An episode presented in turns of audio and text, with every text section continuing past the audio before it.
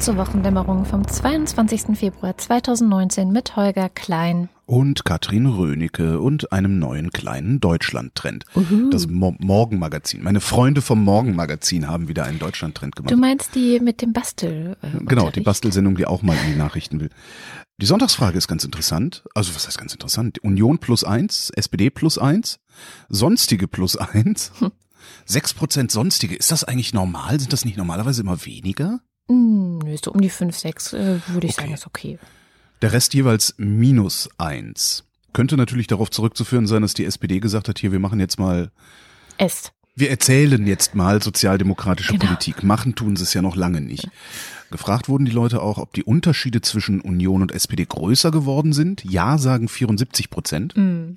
Nein sagen 21 Prozent. Was ich auch ganz interessant finde irgendwie. Also, weil sie erzählen halt nur sozialdemokratische Politik. Ja. Sollen Union und SPD sich wieder stärker unterscheiden? Ja, als Auftrag. Ja, 74, nein, 21, genau die gleichen Zahlen. Scheitert die Große Koalition wegen inhaltlicher Differenzen vorzeitig? Ja, sagen 30 Prozent. Nein, sagen 63 Prozent. Und da gibt's einen ganz interessanten Trend innerhalb der Anhängerschaft der Parteien. Lässt sich eigentlich so zusammenfassen. Je rechter die Partei, desto eher gehen deren Anhänger von einem Scheitern aus. Ah, Außer bei der Union. Da gehen davon noch weniger Leute aus als bei der Linkspartei. auch ganz lustig. Stabilität. Stabilität, genau. Stabil. Und das war auch schon der Deutschland-Trend. Ich habe dem eigentlich nichts groß hinzuzufügen, weil Hm. äh, sozusagen als Übersicht. Wo wir gerade beim S in der SPD waren, ähm, wir haben ja jetzt die letzte und vorletzte Woche schon über dieses Sozialstaatskonzept gesprochen. Mhm. Und wenn ich das mal zusammenfassen kann, sind wir den Themen und Inhalten gegenüber ja recht wohlwollend, oder? Also würde ich Ja, jetzt mal doch. so sagen. Ja, ja. Ob sie es dann mal äh, auch schafft, müssen wir halt mal sehen. Jetzt hat die Süddeutsche interessanterweise mal hingeschaut, was eigentlich so die politische Konkurrenz für diese Vorschläge ist. Und offenbar bin ich nicht die Einzige, der aufgefallen ist, dass vieles, was da jetzt vorgeschlagen wurde, sehr grün klingt. Also mir sage ich ja immer wieder so nebenbei so, ja, aber das, das kenne ich doch schon von den Grünen und so. Und tatsächlich haben sie mal geguckt, diese zum Beispiel Rentenkonzepte oder auch die Grundsicherung, die da jetzt angedacht ist. Das heißt ja bei denen dann nicht Grundsicherung, sondern Bürgergeld natürlich. Mhm. Also man könnte auf die Idee kommen, dass die SPD von den Grünen abgeschrieben hat. Ja, natürlich. Die grüne Grundsicherung zum Beispiel, das zentrale Motiv darin ist, dass es ein weitestgehendes Ende der Sanktionen ähm, bei Hartz IV geben soll. Und das gleiche, also weitestgehendes Ende der Sanktionen, sieht ja auch das Bürgergeld vor. Dann hatten die Grünen letztes Jahr erst ein Modell für eine sogenannte Garantierente vorgestellt. Ähm, die SPD spricht jetzt von der Grundrente. Und was das Entscheidende ist und was ja auch von der Union und von der FDP und von Lindner und so so harsch angegriffen wird, ist, dass bei der Berechnung auf die Bedürftigkeitsprüfung verzichtet werden soll. Ja, Das haben die Grünen auch drin. ja das haben die Okay. Grünen auch drin.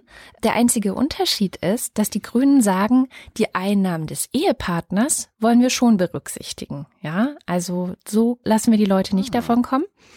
Und sie wollen das Ganze auch schon nach 30 Jahren möglich machen, die SPD nach 35 Jahren.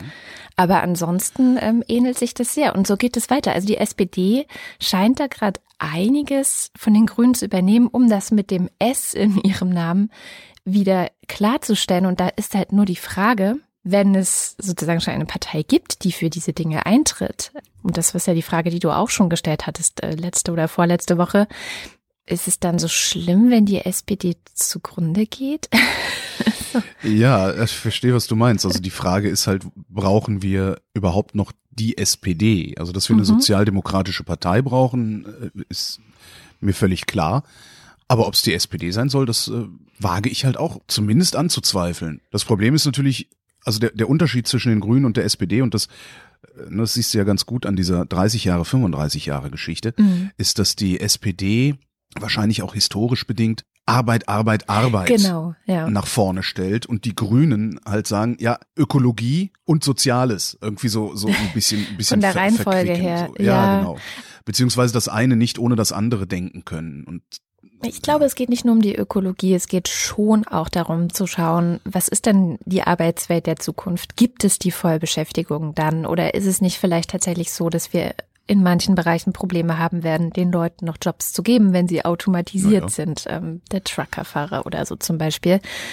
Dass das einfach viel stärker mit berücksichtigt wird, wohingegen die SPD sagt, nee, nee, also es, wir wollen ja schon, dass alle arbeiten. Ja, die SPD hält tatsächlich an so einem Industrienationskonzept fest, von dem ich auch befürchte, dass wir es langfristig nicht mehr sehen werden und mhm. dass wir darum langfristig auch ganz andere Politiken brauchen, die da angewandt werden. Ja. Ja. Heckler und Koch. Ah ist wegen illegaler Waffenexporte verurteilt worden. Die hatten 2006 bis 2009 fast 5000 Sturmgewehre nach Mexiko verkauft und zwar in die, äh, man nennt es Unruheprovinzen. Ja, also da, wo die Kartelle so richtig auf die Kacke hauen. Mhm. Und das ist ein Verstoß gegen das Kriegswaffenkontrollgesetz. Der Witz dabei ist irgendwie, also es gibt Endverbleibserklärungen, wenn du so Waffenhandel machst. Ne? Mhm. Da steht halt drauf, wo kommt das eigentlich an? Wer soll das eigentlich kriegen? Über wie viele Zwischenhändler? Ne? So Endverbleibserklärung. Auf der Endverbleibserklärung standen mexikanische Bundesstaaten, in denen das als nicht problematisch gilt, Waffen yeah. hinzuliefern. Was ich auch irgendwie ein bisschen bizarr finde. Das wäre ungefähr so, als würdest du sagen, okay, wir liefern keine Waffen nach Sachsen, weil die haben zu viele Nazis. Aber nach Thüringen aber nach Thüringen, weil das ja ist ja nicht Sachsen. Genau. so, so, so, ein bisschen seltsam. Der Rechtsanwalt der Firma äh, war der Ansicht, dass nur der Gewinn, den die dabei gemacht haben, also gut 200.000 Euro eingezogen werden dürften. Das Gericht so, nö. Heckler und Koch zahlt jetzt 3,7 Millionen Euro. Wow. Und immer wenn so Meldungen sind, kommen ja auch die Leute raus, die sagen, ähm, warum beteiligen wir uns überhaupt an der Herstellung von Waffen? Warum beteiligen wir uns überhaupt an deren Export? Warum machen wir nicht einfach auf Pazifismus und stellen überhaupt keine Rüstungsgüter mehr her? So Jagdwaffen und Scheiß kann man ja trotzdem machen. Also ne, kleine mhm. Büchsenmacher oder oder was weiß ich, so kleine Unternehmen, die die irgendwie Polizeipistolen herstellen oder was weiß ich, kann man ja immer noch machen. Und dazu ist mir dann eingefallen, ähm, es gab ein dreiteiliges Feature im April 2018, ich glaube der Bayerische Rundfunk hat es veröffentlicht gehabt. Die Kosten des Krieges hieß mhm. das Ding. Und darin eine sehr interessante Argumentation, wie ich finde, nämlich eine Argumentation gegen dieses Arbeitsplatz- und Wirtschaftsstandort-Argument. Wann immer man gegen die Rüstungsindustrie agitiert, kommt ja jemand und sagt, ja, aber die Arbeitsplätze kommen, kommen ja eigentlich immer. Ähm, in Feature kommt ein Typ zu Wort, das ist ein Friedensforscher äh, von der Uni Hamburg unter anderem. Herbert Wulff ist sein Name. Und Herbert Wulff hat gesagt, in Deutschland gibt es vielleicht 90.000 100.000 Beschäftigte in der Rüstungsindustrie. Das sind nun wirklich marginale Größen. Die deutsche Volkswirtschaft ist darauf nicht angewiesen. Im Gegenteil, man könnte behaupten, dort werden qualifizierte Facharbeiter, die sonst irgendwo in der Elektroindustrie, im Maschinenbau, in der Automobilindustrie locker unterkommen könnten und dort sinnvolle Produkte produzieren könnten.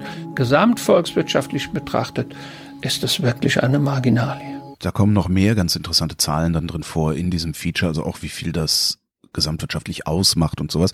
Kann ich nur empfehlen, mal zu hören, sind dreimal 20 Minuten, also relativ kurz. Mhm. Und wie immer gilt, falls die Dinger depubliziert sein sollten, wenn ihr auf den Link klickt, den ihr in den Show Notes auf wochendämmerung.de findet, kurze Mail an mich. Genau. Ja, ganz passend dazu, es gibt ein Buch, das heißt Die beste Waffe ist keine Waffe, wo auch eine Forscherin, ähm, Mary Calder heißt die, argumentiert, dass auch in den ganzen Kriegsgebieten, also sie ist durch verschiedene Kriegsgebiete gereist, Jugoslawien, in afrikanischen Staaten, dass sie immer gesehen hat, dass das Hauptproblem vor Ort ist, dass es einfach zu viele Waffen gibt in den falschen Händen und dass es eigentlich nur funktionieren kann mit dem gesamten Friedensprozess, wenn es diese Waffen eben nicht gibt. So. Die kriegst du aber halt nicht wieder eingesammelt. Die sind jetzt draußen.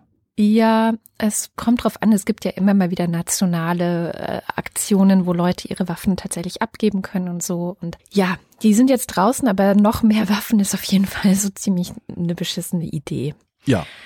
Aber da sind Zumal wir schon, hm? man auch, also die alten Waffen funktionieren ja noch. Zumindest, ich weiß jetzt nicht, wie das so mit Panzern und Haubitzen und Schieß mich tot ist. Ich finde der Haubitze übrigens so Haubitze ein lustiges Wort. Aber ja. Atomhaubitze.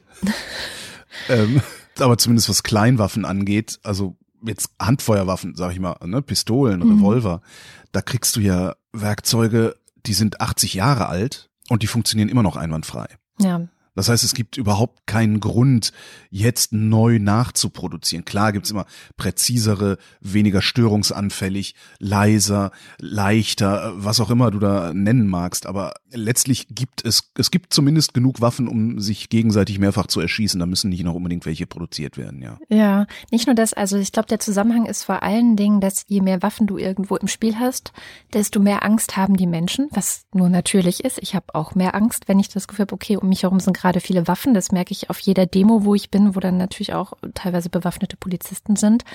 Und je mehr Angst die Leute haben, desto angriffsbereiter sind sie gleichzeitig auch und desto weniger kannst du eigentlich mit ihnen auf einer rationalen politischen Ebene kommunizieren. Also das mhm. ist tatsächlich einfach auch ein psychologischer Effekt. Das heißt, eine Entwaffnung ist auch eine Entspannung, die erst eine diplomatische Einigung über was auch immer dann, ja, also die es überhaupt erst ermöglicht, miteinander zu sprechen. Ja klar, sieht man ja FARC in Kolumbien. Ja, ne? genau. Waffen niedergelegt, jetzt können wir reden. Ja. Genau, das ist einfach der erste und der wichtigste Schritt. Ja. Wo wir gerade schon bei diesen Themen sind, es war am vergangenen Wochenende ja die Sicherheitskonferenz in München. Ich weiß gar nicht, ob wir letzte Woche das schon angedeutet hatten. Da startete sie ja am Freitag. Und da hat Angela Merkel eine Rede gehalten, die viele Leute hat aufhorchen lassen. Und ich habe da mal ein paar Ausschnitte mitgebracht. Ich glaube, München ist eine tolle Gastgeberstadt und die Kraft Bayerns zeigt sich hier in einer ganz besonderen Weise. Das fand ich so einen schönen Satz. Die Kraft Bayerns zeigt sich hier in einer ganz besonderen Weise. Es ist uns außer mir, glaube ich, niemandem aufgefallen. Aber München hat natürlich mit insgesamt 30,3 Prozent der Stimmen bei der letzten Landtagswahl für die Grünen und nur 25,2 Prozent für die CSU tatsächlich eine sehr besondere Rolle in Bayern. Ähm, von daher musste ich ein bisschen grinsen, als sie das gesagt hat. Ich würde aber mal vermuten, dass sie damit eher die Wirtschaftskraft nennen. Ja. Industrie, Standort, bla. Ja, ich habe das in einem Video gesehen und da wurde kurz dann Markus Söder eingeblendet und er hat so geguckt, als hätte er das gleiche gedacht wie ich. Okay. ja, davon ab, ähm, von diesem Auch schön. Aspekt. Söder, gedacht. Söder. Mhm. Naja, was ist an dieser Rede so besonders gewesen? Und die politischen Kommentatoren dieser Woche haben alle gesagt, das Besondere war, dass sie so Klartext geredet hat. Angela Merkel redet Klartext. Keine verschwurbelten Sätze, keine komisch verpackten Botschaften, die man hinterher entschlüsseln muss, wie man es ja von ihr sehr oft gewohnt ist. Also sie ist ja auch als Teflon Merkel so ein bisschen bekannt. Und da dachte ich, das ist doch traurig. Also, dass Politiker Innen erst dann Tacheles reden, wenn sie sich trauen, weil sie irgendwie keine Sorgen mehr haben müssen, wiedergewählt zu werden. Und dann dachte ich, dass es eigentlich schon wieder ein Hinweis darauf ist, dass man dieses Amt und wahrscheinlich viele andere auch mit einem automatischen Verfallsdatum mal versehen sollte. Also so wie ja auch bei der Präsidentschaft in den USA, wo wir alle gerade sehr froh sind, dass es da ein automatisches Verfallsdatum noch ja, gibt die USA ist halt ein ganz anderes politisches System und der Präsident in den USA ist ja ungleich mächtiger als die Bundeskanzlerin in der Bundesrepublik Deutschland. Und eigentlich ist ja bei uns nicht das Problem, dass Angela Merkel 16 Jahre Kanzlerin sein kann, sondern das Problem ist, dass der Bundestag oder der Souverän sich ein Repräsentantenhaus gibt, das nicht in der Lage ist, aus eigener Kraft dafür zu sorgen, dass ein Regierungswechsel stattfindet. Mhm. Das ist ja eigentlich das Problem. Also ich glaube nicht, dass wir da Amtszeitbegrenzungen einführen müssten.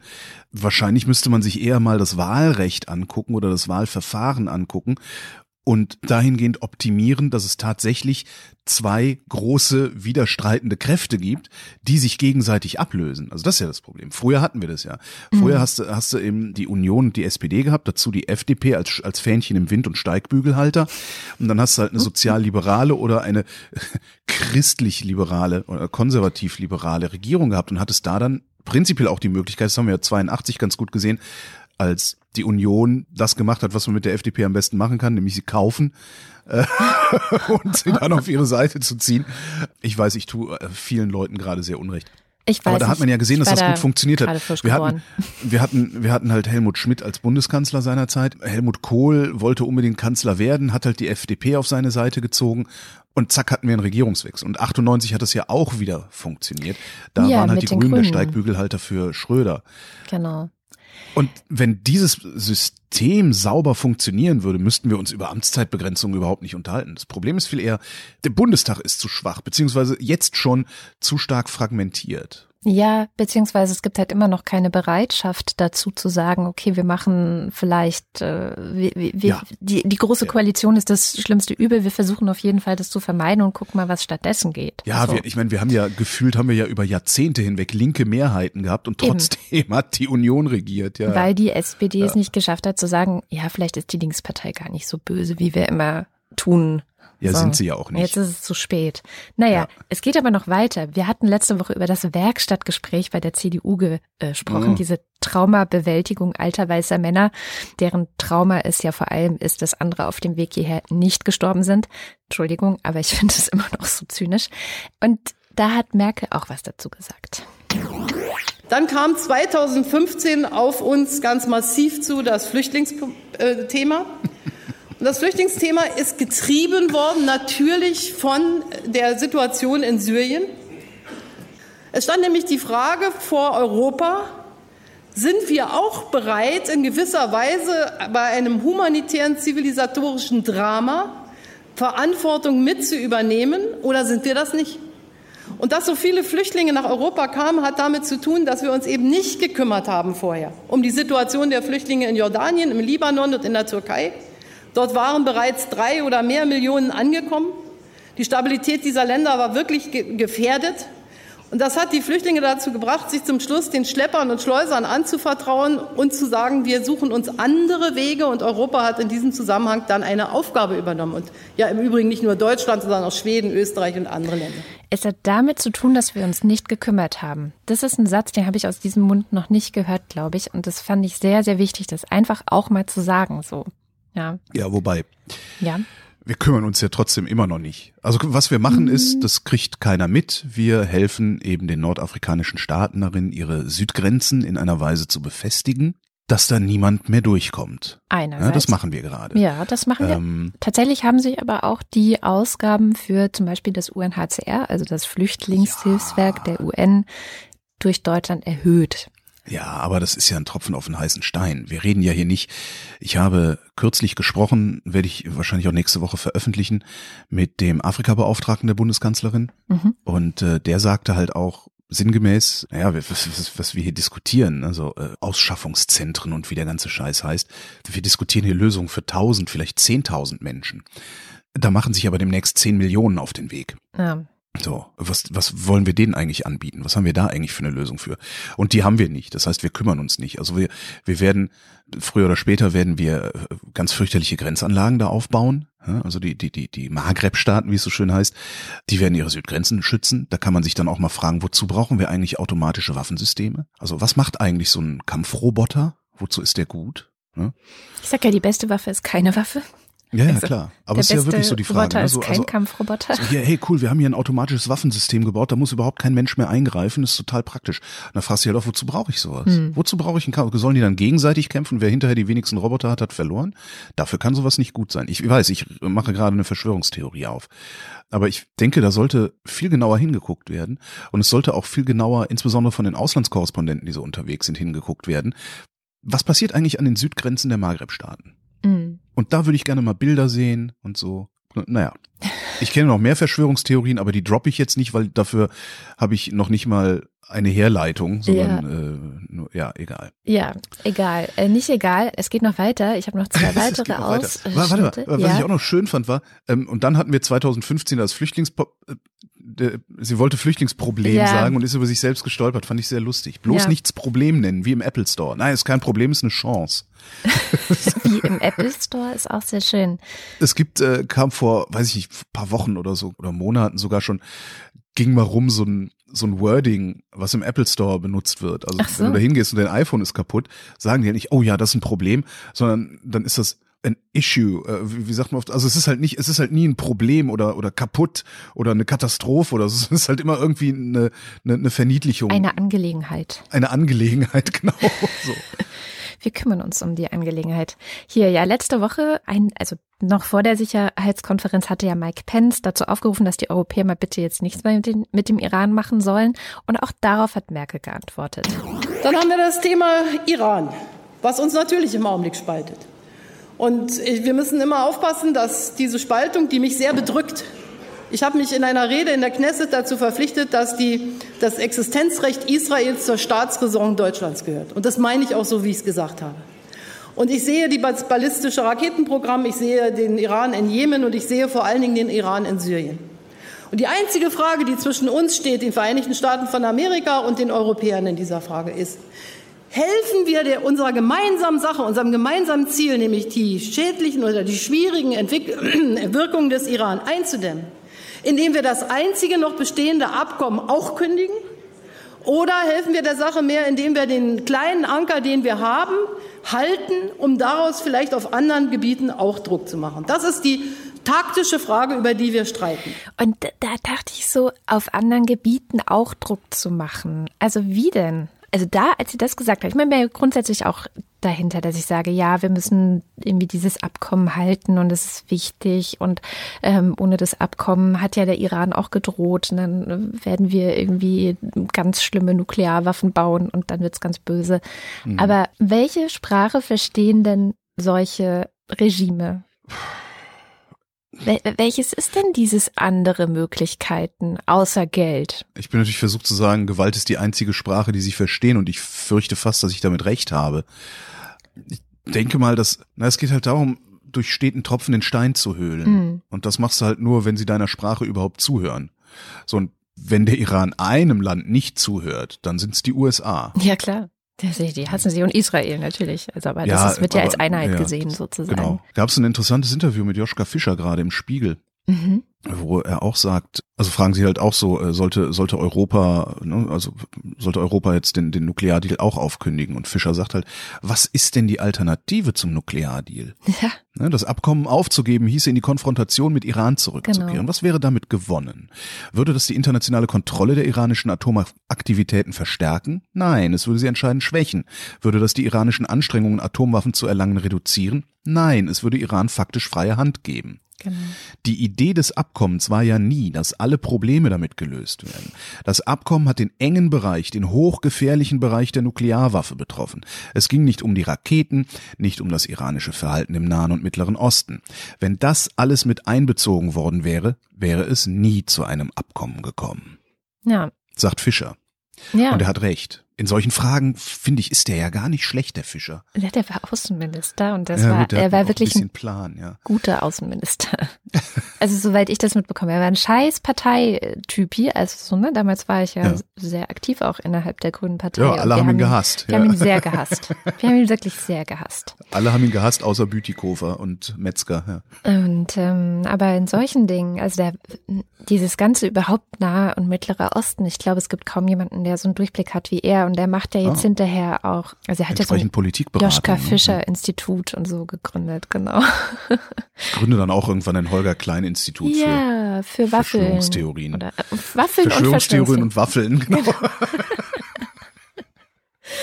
ja, einen allerletzten habe ich noch, weil er oh, so schön. schön. ist. Wirklich, der ja. ist wirklich witzig.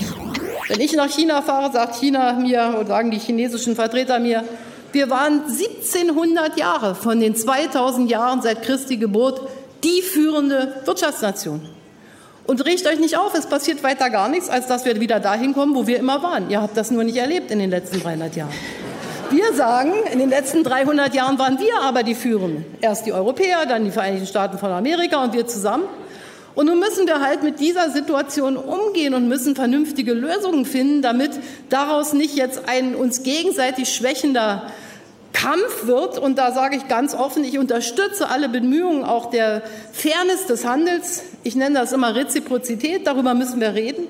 Aber wir sollten es tun im Sinne der Partnerschaft und der Tatsache, dass wir noch so viele andere Probleme auf der Welt zu lösen haben, dass es hilfreich wäre, wir können uns verständigen und ich setze ja in die Verhandlungen, die mit den Vereinigten Staaten von Amerika jetzt im Handelsbereich geführt werden, große Hoffnung. Jo.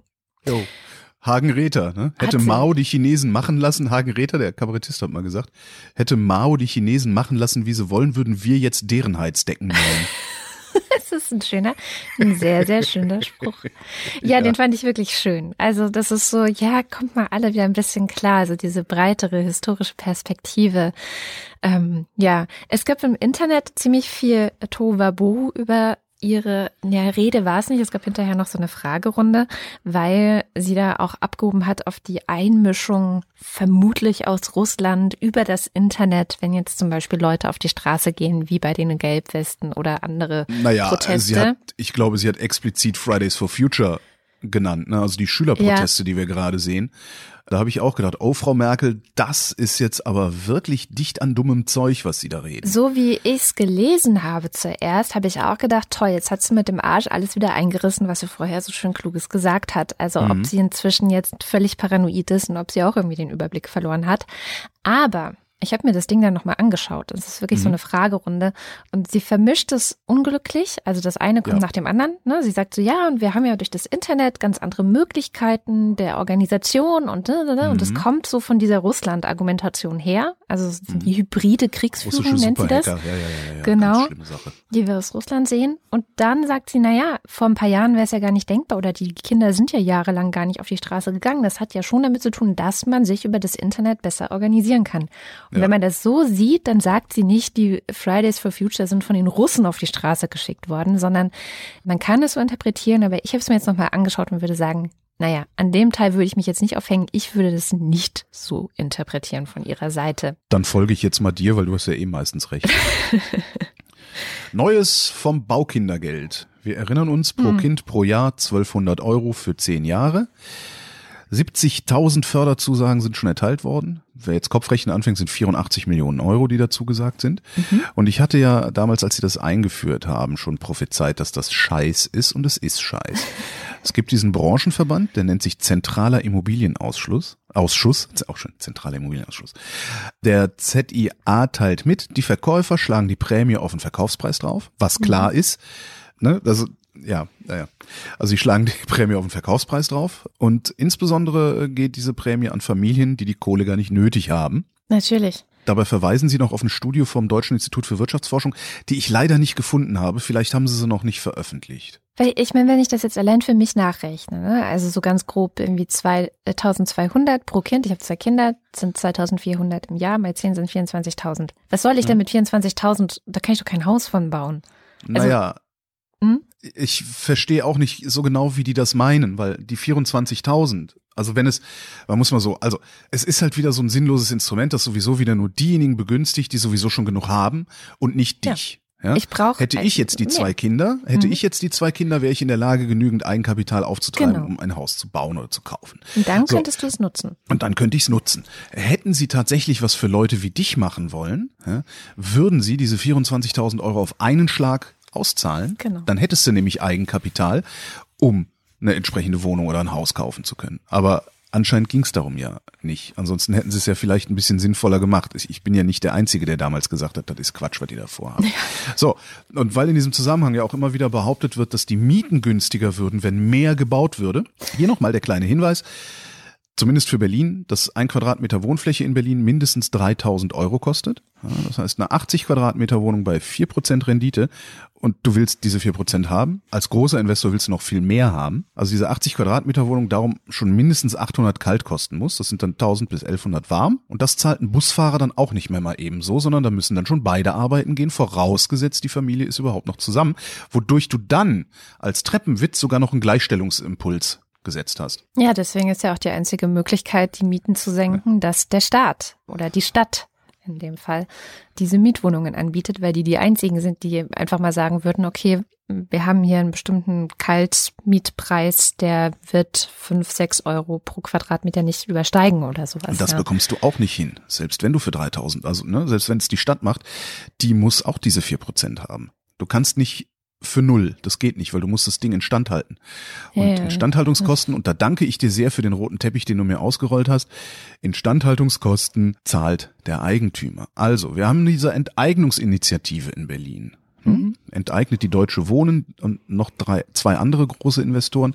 Ich glaube, ab einem Bestand von 5000 Wohnungen wollen die sagen, so, das dürft ihr nicht, das wird jetzt enteignet.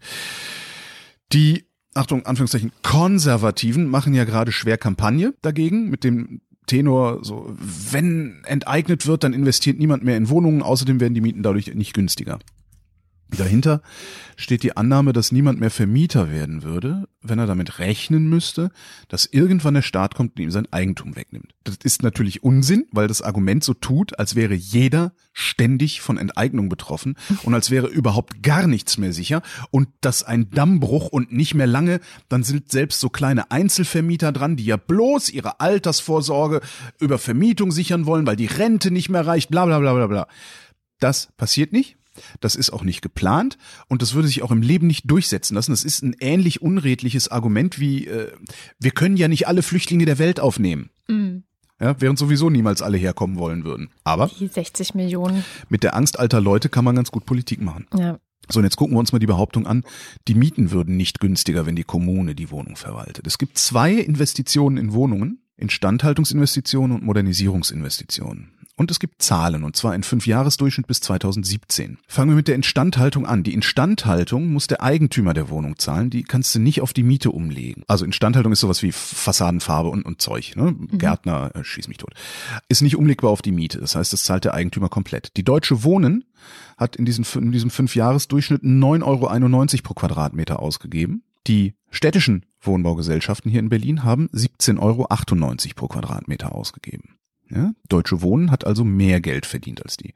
Die Modernisierung, also zahlt der Mieter, ne, neuer Heizkörper im Bad, Fassadendämmung und sowas, da hat die Deutsche Wohnen 22,85 ausgegeben und die Stadt 7,68. Mhm. So. Ja, weil Luxussanierung. Das heißt, die, genau, naja, vor allen Dingen heißt das, die Deutsche Wohnen investiert vor allen Dingen da, wo sie den Mieter hinterher in Regress nehmen kann, sozusagen. Ja. ja. die Deutsche Wohnen zwingt also den Mieter, bestimmte Kosten zu übernehmen, das macht die Stadt nicht. Gleichzeitig geht die Deutsche Wohnen halt hin und vermeidet Kosten, die sie nicht auf den Mieter umlegen kann. Das machen die städtischen Gesellschaften. Aber wenn also die Kommune die Wohnung übernehmen würde, würden mutmaßlich die Kosten sich mittelfristig umdrehen und die Mieten sehr wohl günstiger werden. Also vielleicht nicht günstiger werden, aber ganz bestimmt nicht weiter dermaßen steigen, wie sie es gerade tun, weil nämlich nicht noch Investoren bedient werden müssen, die sich mit einer 4% Rendite wahrscheinlich nicht zufrieden geben. Ja. Ja. So, und Warum rede ich da immer wieder drüber, habe ich mich dann auch gefragt in der Vorbereitung, weil eigentlich habe ich damit ja nichts am Hut. Ne? Ich bewohne meine eigene Wohnung, kann mich drüber freuen, dass sie ständig teurer wird oder also theoretisch teurer wird, ich also immer wohlhabender werde. Und jetzt Natürlich wohne ich auch gerne unter meinesgleichen, ja, am liebsten sogar unter Leuten, die noch wohlhabender sind als ich, äh, die die Straße nicht so vollmüllen wie die Armen und auch hübschere Vorgärten haben, wo auch die schöneren Autos davor stehen, you name it. Gleichzeitig ist mir aber auch bewusst, dass eine, eine diverse Population erstens stabilisierend wirkt auf eine Gesellschaft, Stichwort Filterblase, mhm. weil ich nämlich viel besser über das Leben der Menschen Bescheid weiß, die um mich rum sind, beziehungsweise über das Leben der Menschen, die es gibt, die um mich rum sind, wären dann ja weg.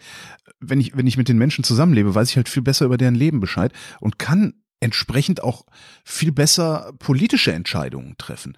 Weil soll mir mal vom Kollwitzplatz in Berlin-Prenzlauer Berg jemand erzählen, was er über das alltägliche Leben eines Taxifahrers weiß, einer Sozialhilfeempfängerin, einer Rentnerin, des Akademikers im höheren Management und einer Alleinerziehenden in Schichtarbeit. Der weiß nämlich nix. Und diese ja. Leute wohnen alle bei mir im Haus. Nur bei mir im Haus. Da habe ich nebenan noch nicht geguckt. Krass, ja. Das ist total gut. Ich habe ja hier auch diese krasse Durchmischung, dadurch, dass das hier ja Sozialwohnungen waren, ja. was jetzt leider ausläuft auch, ähm, da wo ich wohne. Also mal gucken, was, wie sich das auf die Mieten auswirkt. Wir haben halt den Vorteil, dass wir eine Genossenschaft sind. Das heißt, das Ganze ist nochmal ein bisschen softer und ich glaube auch nicht, dass es jetzt für mich eine Mieterhöhung gibt oder so. Aber trotzdem, das ist schon extrem viel wert. Hier sind alte Leute, die wahrscheinlich schon seit 20, 30 Jahren irgendwie in Ostberlin wohnen und das ist eine ganz andere Sozialstruktur als ein paar Häuser weiter, wo ja hier, ich wohne in Friedrichshain, immer mehr eben diese Neubauten hingesetzt werden, wo mhm. dann der Quadratmeter unter 4000 Euro nicht mehr zu haben ist und wo dann natürlich entsprechend das Milieu sich ganz krass verändert. Und ich finde schon, dass es was ist, was dem Kiez und dem, dem Leben hier nicht gut tut. Also ich finde es einfach, ähm, ja, sehr, sehr schade. Das ist halt dann aber die alte Debatte. Dann kommen die Leute und sagen, na ja, warum müssen denn alle in der Innenstadt wohnen? Es müssen doch nicht alle in der Innenstadt wohnen. Die können ja auch rausziehen.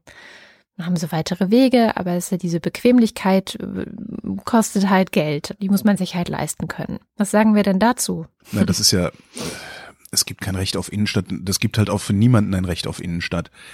Ja. Wenn du, also Wem wenn du gehört jetzt die hingehst, Stadt so? Das ist ja diese Naja. Frage, die die Link, ganz Linken immer auch stellen. Jetzt nicht die Linkspartei, sondern so linke Zeckengruppen, die sagen ja schon, wem gehört die Stadt? Die Stadt gehört auch uns. Ne? das sagt doch der Tagesspiegel und der ist diesbezüglich nicht so verdächtig. Stimmt. Wenn du hingehst und diejenigen, die nur 1000 Euro haben, verdrängst durch diejenigen, die 2000 Euro haben, Ja, geschieht das, weil du Verhältnisse hast, die theoretisch auch in der Lage sind, 2000 Euro Leute durch 4000 Euro Leute zu verdrängen. Das heißt, jeder, der jetzt hingeht und sagt, mir ist doch scheißegal, ob der Busfahrer sich die Wohnung hier in der Innenstadt noch leisten kann, Hauptsache ich kann sie mir leisten, weil ich doppelt so viel habe wie der Busfahrer, hm. der muss notwendigerweise damit rechnen, dass in fünf Jahren oder wann auch immer jemand kommt, der doppelt so viel verdient wie der, der doppelt so viel verdient wie der Busfahrer und von dem rausgeschmissen wird. ja. Und zwar mit genau demselben Argument. Das Ja. gibt kein Recht auf Innenstadt, stell dich doch nicht so an, zieh doch nach Marzahn-Hellersdorf. Der Busfahrer, der ist ja mittlerweile irgendwo in Bernau gelandet. Das ist, das, das, das, es gibt kein wirkliches Gegenargument. Das einzige, was Das ist halt Kapitalismus. So. es ist, es ist Kapitalismus, es ist äh, die Inwertsetzung von Wohnen. Da ist halt die Frage, ob man das grundsätzlich will, ob man grundsätzlich sagt, es, also ich, ich gehe da ja noch weiter als, als an, an manchen Stellen noch weiter als viele Linke. Ich bestreite die Sinnhaftigkeit von Immobilienbesitz. Ich glaube nicht, oder, oder Eigentum, also ich bestreite zum Beispiel, dass Personen, natürliche Personen Eigentum an Land haben können sollten. Ich sehe keinen Grund, warum das so sein sollte. Alter, ganz neue Seiten. Das Eigentum, nee, das habe ich schon lange, da habe ich schon vor 20 Jahren eine äh, Freundin von mir, die war mal Abgeordnete der Linkspartei, da hieß die nur noch PDS. Mit der habe ich mich mal in die Haare gekriegt darüber, weil ihr das zu weit ging.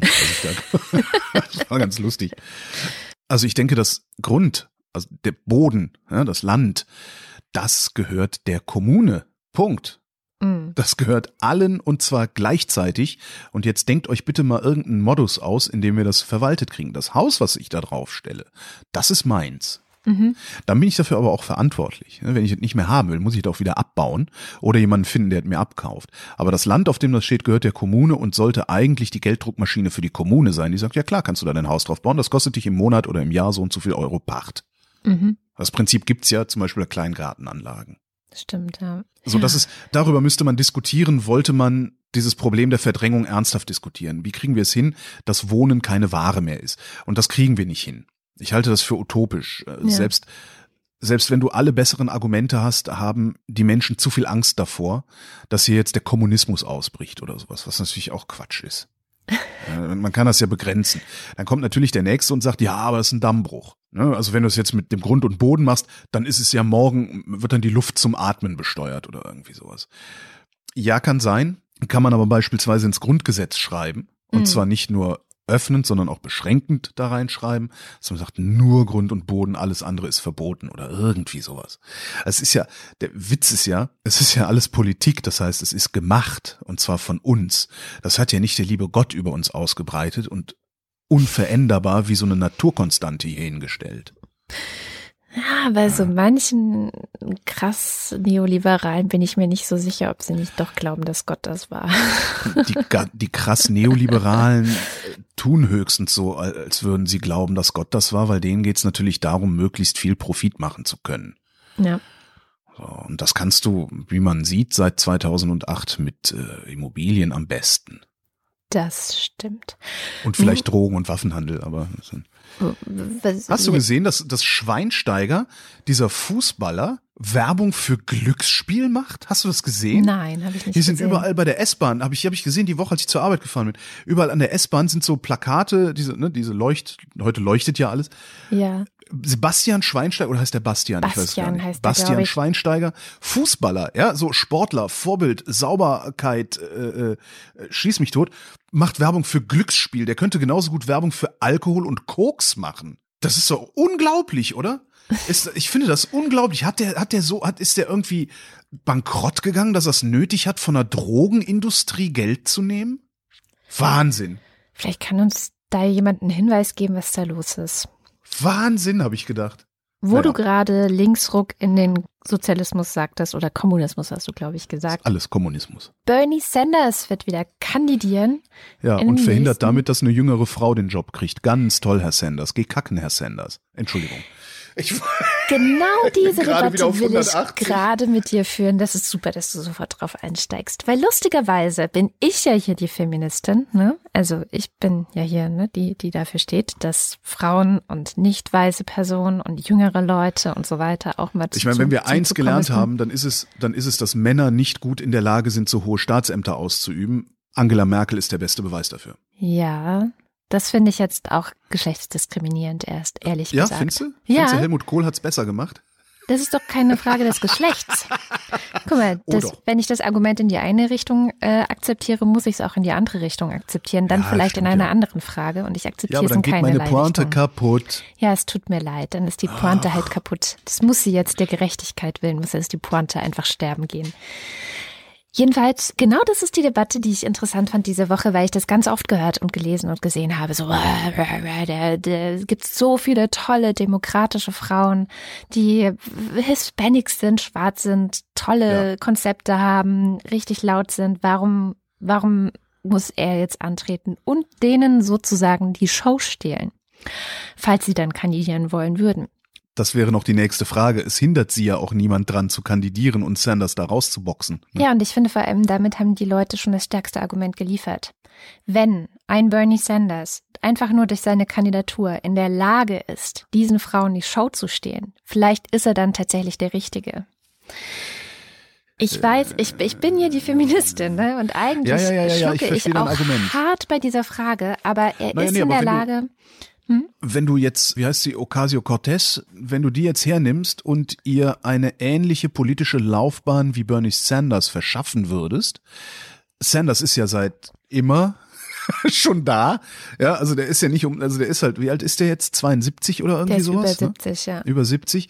Äh, Der ist halt schon seit, sagen wir mal, drei Jahrzehnten prominent in der Politik unterwegs, so dass er im Grunde seit drei Jahrzehnten Marketing in eigener Sache machen konnte.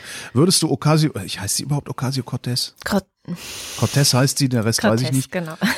Würdest du es irgendwie schaffen, sie mit ebenso einem PR-Bonus auszustatten, wie Bernie Sanders ihn jetzt hat? Das ist natürlich nur theoretisch möglich. Wäre sie vielleicht auch in der Lage, so zu wirken wie Bernie Sanders? Das heißt, letztendlich ist das Argument, was ich gebracht habe, dass äh, böser Mann nimmt Frau die Chance weg, ist damit komplett hinfällig. Ja, das denke ich halt auch. Ich denke auch, dass sie super ist. Also es gibt ja diverse, und sie heißt übrigens Ocasio-Cortez, es gibt ja diverse tolle Videos, wie sie auch äh, Reden hält und diese ein, diese, ja, Mir geht's jetzt nicht um diese Frau speziell, sondern ein einfach nur, weil sie ja, sie ist ein super Beispiel, weil sie halt Sanders in, ja, sinnvoll ist. Also Sanders macht mir ja auch oft so ein bisschen den Eindruck, dass der ein bisschen übertreibt, so. Aber vielleicht muss man das in den Staaten auch. Ich glaube aber auch, dass das ein Framing ist, dass äh, er übertreibt. Also das ist egal. Also sie ist ja ein super Beispiel. Äh, Alexandria Ocasio-Cortez ist ihr Name. Ähm, sie ist Demokratin. Sie sitzt im Repräsentantenhaus inzwischen und hat da eine super Rede gleich zu Beginn gehalten, mit der sie in den USA vor allem, aber sie ist auch ein bisschen hier rüber geschwappt, wahnsinnig viel auf den Punkt gebracht hat innerhalb sehr kurzer Zeit. Also wirklich viele Fuck yous in alle möglichen Richtungen, aber sehr diplomatisch gut ausgedrückte Fuck yous. Und ich glaube, sie ist ja auch in Social Media sehr präsent. Sie bekommt viel Applaus. Und wenn es eine gäbe, bei der man sagen würde, das ist die junge Frau, die ich jetzt für die Demokraten aufstellen würde, um gegen Donald Trump zu kandidieren, und das ist ja das, worum es geht, dann wäre sie meine erste Wahl. Und dann muss man halt gucken, wie man das schafft. Nur die Frage ist, ob ein Bernie Sanders nicht viel mehr Chancen hat. Und das glaube ich tatsächlich, weil er einfach schon vor, wie lange ist es jetzt her, 2016, also etwas über zwei Jahren, da hatte er einfach schon sehr viel aufgebaut, was er jetzt nutzen könnte. Und das ist genau Ja. das Argument, was du ja auch gesagt hast. Ja. Was er jetzt nutzen könnte gegen diese tatsächlich sehr große Übermacht, vor allem Ja. in Social Media, die Donald Trump hat. Der ist strukturell der beste Kandidat Ja. und ich bin eigentlich einem Leider. pseudofeministischen Argument auf den Leim gegangen. Sehr gut, danke. Und damit sind wir auch schon wieder am Ende der Sendung. Und wie immer am Ende der Sendung lesen wir unsere Unterstützerinnen und Unterstützer auf Steady vor. Das sind die Ultras und der Fanclub. Wenn ihr uns auch unterstützen wollt, die Wochendämmerung ist ein HörerInnen finanziertes Projekt, dann schaut mal vorbei auf wochendämmerung.de. Dort findet ihr alle Informationen, wie ihr das tun könnt. Und hier kommen die Ultras. Lars Berlin, Thomas Brandt, Marc Bremer, Oliver Delpi, Reto Di Giotto Isolabella, Markus Dietz, Roger Eberling, Christopher Etzel, Erik Fröhlich, Benjamin Harnack, Nico Hebel, Norman Holz, Adrian Hönig, Katharina Höhl, Caro Janasch, Matthias Johansen, Arndt J. Kästner, Dennis Klein, Moss the Techie, Wing Commander Lord Flashheart, Alexander Maurer, Dominik Neise, Michael Salz. Jörg Scheckis, Äh, Werde ich das irgendwann mal schaffen, da gefasst drüber zu kommen über Wing Commander Lord Flashheart? Das ist so furchtbar. Äh, Andreas Schreiber, Übrigens, äh, ihr könnt eure Namen jederzeit im Steady Backend ändern, ähm, falls ihr wollt. Wie das auch Patarchus Sir Dockelot getan hat. Roman Schlauer, Joachim Urlas, Jens Viehweg, Lars von Hof-Hunold, Lars Wagner, Bernd Wehmüller, Justus Wilhelm und weiter mit dem Fanclub, Julia Axenova, Ugo Arangino, Torben Austronaut, Johannes Bauermann, Miriam Bechtle, Florian Beisel, Simone Blechschmidt, Andreas Bockisch, Alexander Bonsack, Jan Böske, Markus Boslett, Birgit Bülow, Felix Bültmann, Nicole und Christoph, Hans Damhorst, Miriam und David, Christoph Dierberg, Andreas Dietzel, Jan-Peter Drechsler, Oliver Markus Eder, Elina Eickstedt, Familie Eildermann, Sebastian Flügge, Oliver Förster, Olli Frank, Wolfgang Fröhlich, Helge Georg, Ralf Gerst, Anne Gesch, Anja Glage, Burkhard Kniewosch, Benjamin Großmann, Isabel Marie Grote, Ricardo Guatta, Jan Heck, Christoph Henninger, Tobias Herbst, Fabian Hömke, Andreas Jasper, Philipp Kaden, Jasmin Kiselirmak, Jessica und Tibor Köstl, Markus Krause, Stefan Krause, Magali Kreuzfeld, Thomas und Corina, Oliver Kuhlfink, Michael Lamertz, Clemens Langhans, Sebastian Lenk, Florian Link, Sabine Lorenz, Ines und Mike Lüders, René Ludwig, Rolf Lühring, Thorsten Lünenschloss, Martin Meschke, Robert Meyer, Klaus Mitschka, Johannes Möller, Christoph Thomas Müller, Johannes Müller, Thorsten W. Noll, Oliver Paulsen, Gregor Pich, Josef Porter, Thilo Ramke, Frank Rehme, Marco Richter, Christian Rohleder, Pia Römer, Sven Rudloff, Ruth Rutz, Jürgen Schäfer, Christina Schönrock, Niklas Schreiber, Jens Sommerfeld, Marie Stahn, Christian Steffen, Ines und Tina, Eli und Johann, Martin Unterlechner, Fabian Fenske, Andrea Vogel, Yannick Völker, Van Thomas. Jetzt habe ich's. Van Thomas. Jetzt habe ich's. Hat gedauert. Van Thomas Wagner. Ja, sehr schön.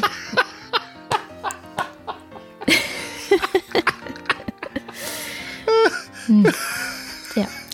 Nies Wechselberg, Linda Wendisch. Alles Gute zur Hochzeit. Michael Wesseling, Markus Wilms, Tobias Wirth, Luisa Wolf, Stefan Wolf, Christopher Zelle, Uwe Zieling Sabrina Zolk. und Simon Ziebart. Vielen lieben Dank. Auch von mir. Ach nee, das hättest du sagen müssen, ne? Nee, ich finde es auch gut. Wir können auch mal ein bisschen aus unseren alten Rollen ausbrechen, Holger. Das ist völlig in Ordnung. Und das war die Wochendämmerung vom 22. Februar 2019. Wir danken für die Aufmerksamkeit. Tschüss.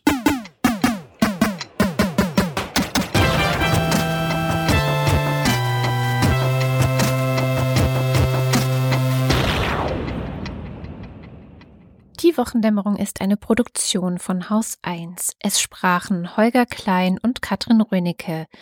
Schnitt und Musik Oliver Kraus. Weitere Infos auf haus1.fm.